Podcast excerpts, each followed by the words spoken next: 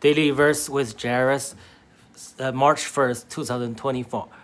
Luke uh, chapter 1, verse 38, 78 to 79.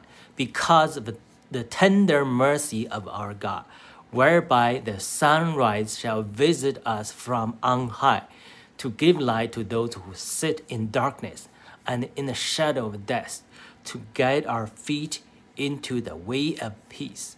Uh, at one time, I was leading a, a, a believer uh, to receive Jesus Christ. He had a hard time to receive Jesus Christ.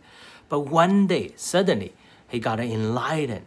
He said, Wow, the gospel, the light of gospel came into her, his heart like a light came from a small window of dark room and his heart got enlightened when we receive the light of gospel we will soon receive peace